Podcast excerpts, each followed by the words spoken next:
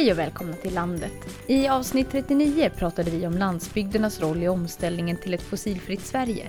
Nu ska vi fördjupa oss i hur en klimatneutral livsmedelsproduktion kan se ut. För när Sverige och världens befolkning ökar parallellt med omställningen måste livsmedelsproduktionen bli både hållbar och uthållig. Går det att öka den svenska produktionen utan att försämra klimatet och släppa ut mer växthusgaser? Och vad kan jag som lantbrukare göra för att hjälpa till i omställningen? Med oss i samtalet har vi Elina Matsdotter som jobbar med hållbarhetsfrågor på LRF och Anders Wikman, före detta ordförande i Miljömålsberedningen. Jag tänkte jag skulle börja med dig Anders. Du har sagt att bönderna står inför spännande utmaningar. Ja, det gör vi väl alla i samhället eftersom eh, vi, har en, eh, en, vi lever i en väldigt föränderlig värld både politiskt, socialt och, och teknologiskt. Och eh, det svåra är ju att vi lever i en väldigt kortsiktig ekonomi där alla belönas för kortsiktighet. Men vi har en del långsiktiga problem som vi inte har tagit i på, på ett tillräckligt bra sätt. Livsmedelsproduktionen är ju då en, en av de sektorer där vi ser att påverkan på klimatet långsiktigt är negativ och där måste vi göra på ett annorlunda sätt. Och samtidigt växer befolkningen i världen. Vi ser också att vi får områden där det kommer bli svårt att odla mat därför att det blir för torrt och för varmt. Som det ser ut så kan de svenska landsbygderna klara sig lite bättre genom det här. Så att vi kommer få en viktigare roll i matproduktionen i världen. Ja, jag tror det. Eh, därför att om en del områden som idag odlar och producerar mycket mat inte kommer att leverera lika mycket i framtiden så måste vi ta maten någon annanstans. Och vi har ju väldigt bra jordar i, i, i vårt land och i överhuvudtaget i den här norra europeiska regionen. Det gör ju att det, det finns möjligheter att expandera. Det, det är klart det gör. Och, och det är också ett ansvar. Um, och därför ska vi ju inte asfaltera igen eh, värdefull jordbruksmark som vi gör idag. Jag, menar, jag, jag, jag, jag nästan gråter när jag åker i Skåne och Halland och ser stora, stora slättområden som, som blir till eh, såna här logistikcentraler. Det, det är ju helt fel, alltså, helt fel. Men det är den kortsiktiga ekonomin som styr. Och en politik som inte riktigt förstår det här. Du nämnde ansvar. Vad har Sverige för ansvar eh, när det kommer till världens livsmedelsproduktion? Ja, alltså de regioner som kan göra nytta för helheten, som kan hjälpa världen i sin helhet att lösa ett problem, de, de har ett ansvar. Det är klart de har. Det är bara en slump vad man har hamnat i för omständigheter. Vissa länder har olja och gas. Andra har eh, bördig jordbruksmark, en del har höga fjäll, andra har vattenkraft. Så egentligen borde vi ha en mycket mer jämlik organisation i världen. Men vi har ett ansvar, det är klart vi har. Och vi har ett ansvar att, att bevara våra jordar och att se till att vi också bevarar kompetensen. Det här är en, det är en stor utmaning, det är verkligen det. Många pratar om att vi måste överbrygga klyftan mellan stad och land för att lyckas eh, med ett hållbart eh, samhälle. Håller ni med? Ja, alltså det viktiga är ju att påpeka att, att staden är ju beroende av landet för att kunna överleva. På samma sätt är landet beroende av staden för att kunna överleva. Det är ju i staden där, som kunderna bor helt enkelt, för landsbygden. Så på så sätt så, så, är de beroende av varandra. Men de är också beroende av varandra utifrån ett miljö och klimatperspektiv på så sätt att, att vi behöver bli bättre på att eh, sluta kretsloppen helt enkelt. Och det enklaste exemplet här är väl egentligen eh, att vi ska kunna överföra näringen tillbaka till jordarna från staden tillbaka till landet. Och hur gör vi det? Jo, idag så, så är det ganska vanligt, inte jättevanligt, men det finns många gårdar som använder slam ifrån avlopps och reningsverken och lägger på åkrarna som, som gödselmedel helt enkelt. Det innebär en del komplikationer med tungmetaller som finns kvar i det här slammet och även mikroplaster. Ibland mer mikroplaster än vad det är fosfor i slammet. Så att eh, teknikutveckling är ju A och O här för att vi ska kunna överbrygga den här klyftan och sluta kretslopp. Mm. Det handlar helt enkelt om att om jag bor i stan och äter så behöver jag ge tillbaks lite av eh, avfallet till lantbrukaren som har producerat min mat. En annan viktig fråga som hänger ihop med den här relationen mellan stad och land det är ju att enligt min mening så betalar vi för lite för käket. Hela politiken under efterkrigstiden har gått ut på att pressa priserna hela tiden och att erbjuda så billig mat som möjligt. Och, och, det beror ju på att jordbruket betalar inte sina fulla kostnader. Och jag menar ju att bönderna borde ju, dels borde de få betala för det de här kostnaderna. Men sen skulle de också få betalt för den nytta de gör. Att hålla landskapet öppet, att eh, absorbera olika typer av eh, restprodukter och det är ju inte bara då koldioxid. Och gör man det här på ett klokt sätt då skulle vi få en helt annan typ av ekonomi. Där det inte längre blir självklart att transportera potatis eh, tusen mil därför den är fem öre billigare. Utan där vi helt enkelt får en, en, en, en ekonomi som på många sätt blir mer lokal och i vart fall regional än global. Det finns massor med produkter som idag transporteras över långa avstånd. Antingen därför att man inte betalar ett skvatt för miljökonsekvenserna och eller därför att transporterna är väldigt billiga och inte heller betalar för sina miljökonsekvenser. Och det här är ju inte bra. Det här är ju en, det här är en dålig ekonomi.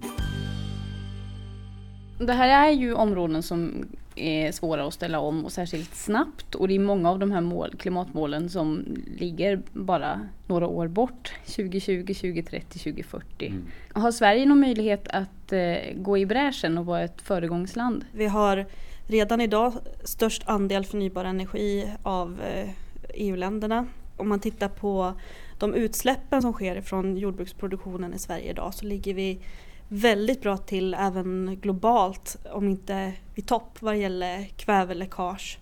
Vi har låga utsläpp koldioxid också per kilo producerad vara när det kommer till kött och mjölk och annan animalieproduktion. Så att jag skulle säga att, att, Sverige ligger redan väldigt bra till och, och självklart så har vi ett ansvar också att, att, fortsätta den här utvecklingen och bli ännu bättre. Men också bli bättre på att faktiskt använda den här otroliga mervärdena som vi har redan idag och bli bättre på att sälja våra varor även utomlands. För att vi importerar väldigt mycket av den mat vi äter i Sverige idag.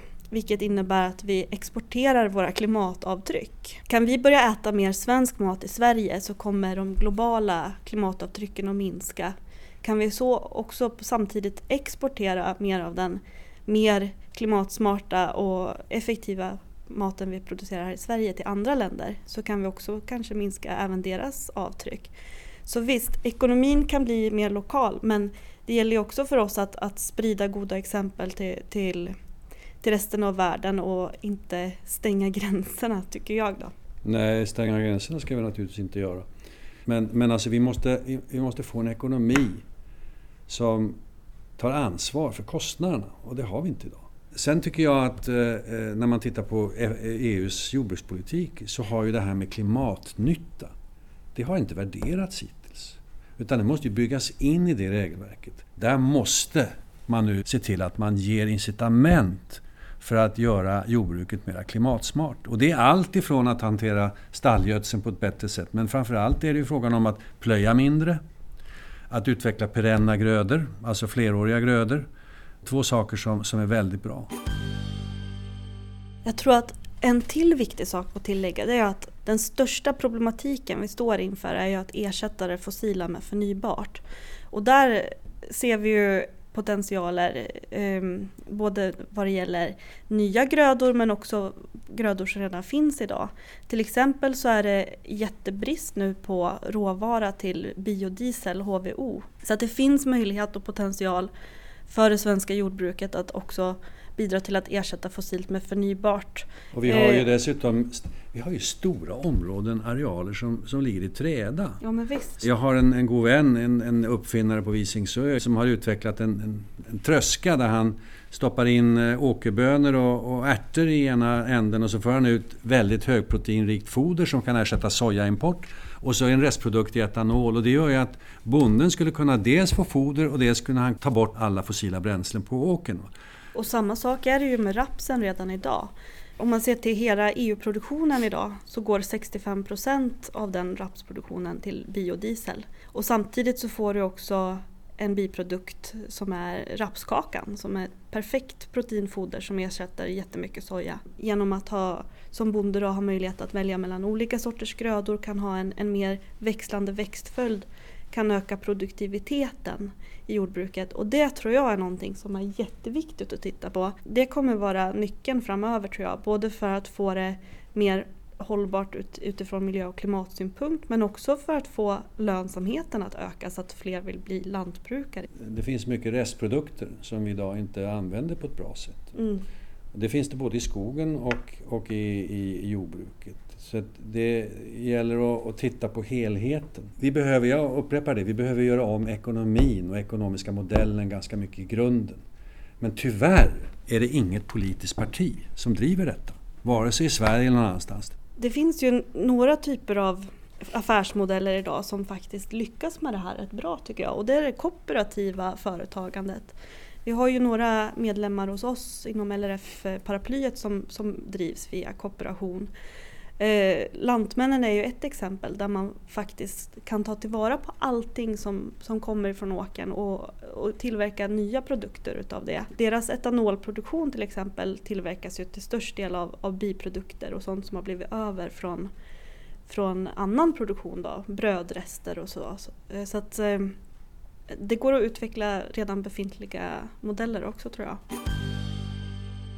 Vad skulle jag som lantbrukare kunna göra för att försöka få mitt arbete att bli mer klimatneutralt? Den enklaste åtgärden det är ju faktiskt att bara ersätta ditt drivmedel. Kör du på diesel idag så går det ju faktiskt att välja ett alternativ då som är förnybart. Har du en, en vanlig traktor med en dieselförbränningsmotor idag så kan du välja HVO eller, eller RME istället.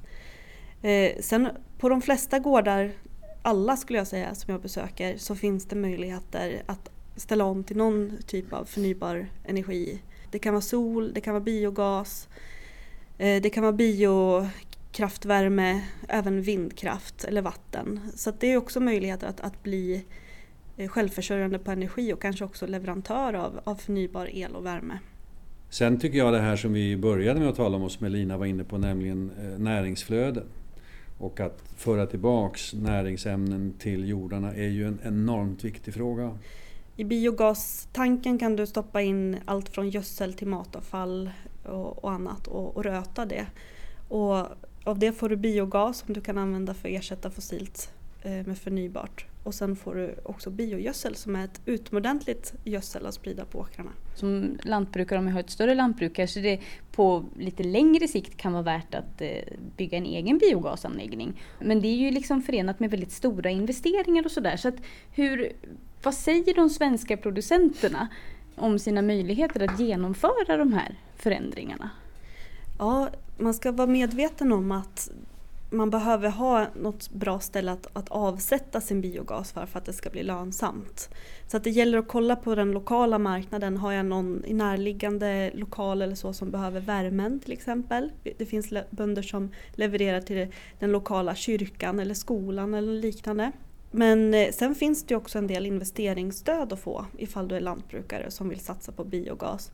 Men sen så får du också sen när du har byggt din produktionsanläggning och biogasanläggning så får du ett produktionsstöd, ett metangasreduceringsstöd kallas det för och det ansöker de hos Jordbruksverket. Så det här är ju uppenbarligen någonting som man politiskt ändå stöttar just för att det ger en sån otroligt stor klimatnytta. Man brukar prata om en, en dubbel eller trippel klimatnytta. Men det finns ju många andra delar då än just eh, biogasen.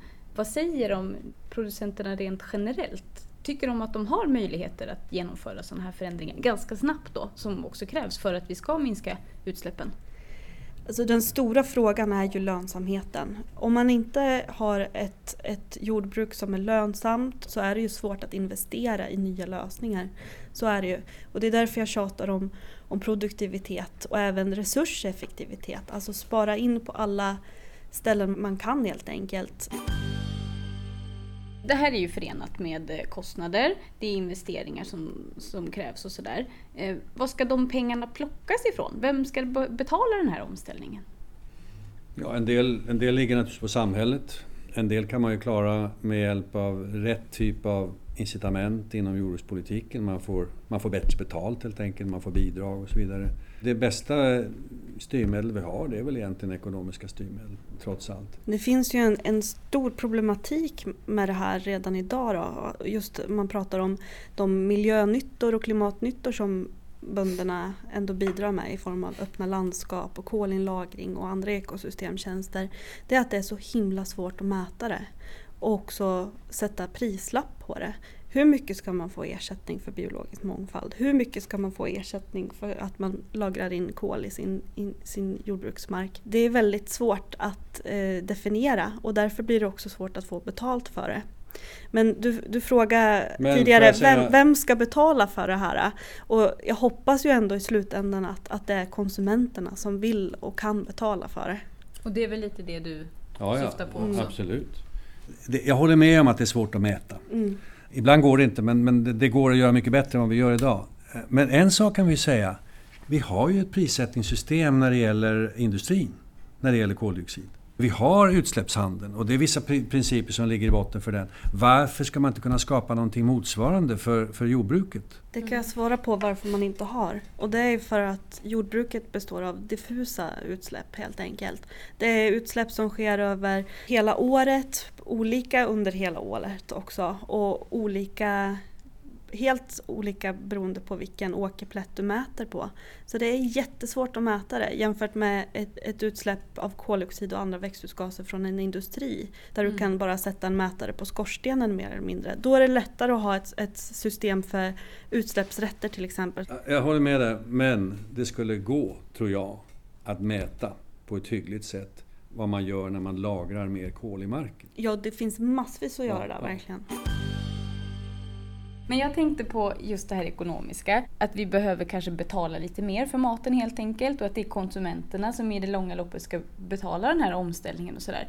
Men samtidigt, kan vi göra en sån här omställning eh, utan att produktionen blir så dyr så att vi konsumenter köper utlandsproducerade billiga saker istället? Alltså det där är 10 000 dollars frågan. Det, Mm. det, den, är, den är inte lätt att svara på. Ehm, men vi måste ju ändå tro att insikten ökar, inte bara i vårt land. Utan att man kommer att börja gå åt det här hållet överlag. Annars, annars så är vi rökta. Annars så kommer vi inte klara klimatutmaningen. Det finns inte en chans. Vi har en, en knäpp ekonomi. Den är inriktad på kortsiktig lönsamhet och den tar inte ansvar för alla sina kostnader. Jag har en bild från en organisation som heter True Cost som visar att i stort sett inte en enda sektor i samhällsekonomin skulle gå, gå med vinst om man belastade produktionen med de rätta avgifterna för de kostnader och de skador som åsamkas. Och där, det har med föroreningar att göra, det har med koldioxid att göra, det har med vattenanvändning att göra. Men stål och betong och bilindustri till exempel, de börjar ju ställa om nu. Och det här beror ju helt enkelt på att det är efterfrågan som styr. Om de inte gör det här så finns inte de här företagen kvar om tio år. Kommer det vara samma sak med jordbruket tror ni? En eh, lantbrukare som inte ställer om nu, kommer den finnas kvar om tio år? Jag tror debatten om jordbrukets klimatpåverkan har inte riktigt kommit igång för de senaste åren. Sen har vi ju en fördel, för här kommer plötsligt fram teknik som är billig. Både sol och vind har ju haft en enorm fördel av att vissa regeringar bara bestämde sig. Tyskarna bestämde sig för att vi ska bli, vi ska bli bra på sol. De, de sektorerna ligger lite före. Stål och cement ligger fortfarande efter. Men de har ändå börjat. Ja, Men där börjat. pumpar ju regeringen in väldigt mycket pengar just nu med det här För industriklivet. Ja precis, det är 300 miljoner kronor varje år till 2040 tror jag det är. Det handlar om för att få en, en eh, fossilfri stålproduktion och basindustri. Och där tror jag att regeringen kanske behöver ta en funderare. Vad vill man med jordbruket? Vi har en livsmedelsstrategi nu som är nationellt antagen som säger att vi ska öka produktionen i Sverige av livsmedel och annat från jordbruket. Hur ska vi kunna göra det utan att öka utsläppen? Det är det vi måste ställa oss frågan här nu framöver. Men jag håller med dig. Eh, lika väl som man nu riktar sig mot stålindustrin och cementindustrin så är det klart att man måste rikta samma fokus på lantbruket. Och sen är det väl, det där tycks vi ju vara helt överens. Vissa utsläpp kommer man aldrig komma ifrån från, från eh, lantbruket. Det, och, och, och de är en del av, av, av eh, livsmedelsproduktionen. Men vi ska försöka pressa ner dem så mycket som möjligt och utveckla metoder som är så klimatsmarta som möjligt. Ja, det svenska lantbruket och livsmedelsproduktionen verkar onekligen kunna bidra med en hel del för att rädda klimatet. Genom att binda koldioxid i marken, hitta på nya fiffiga användningsområden för sånt som idag ses som restprodukter. Eller göra sin egen verksamhet fossilfri. Kanske genom att producera sitt eget biobränsle. Med det säger vi tack för den här gången. Jag som producerar landet åt Landsbygdsnätverket heter Ida Lindhagen och mer om oss och vårt arbete hittar du på landsbygdsnätverket.se och i sociala medier. Vi hörs!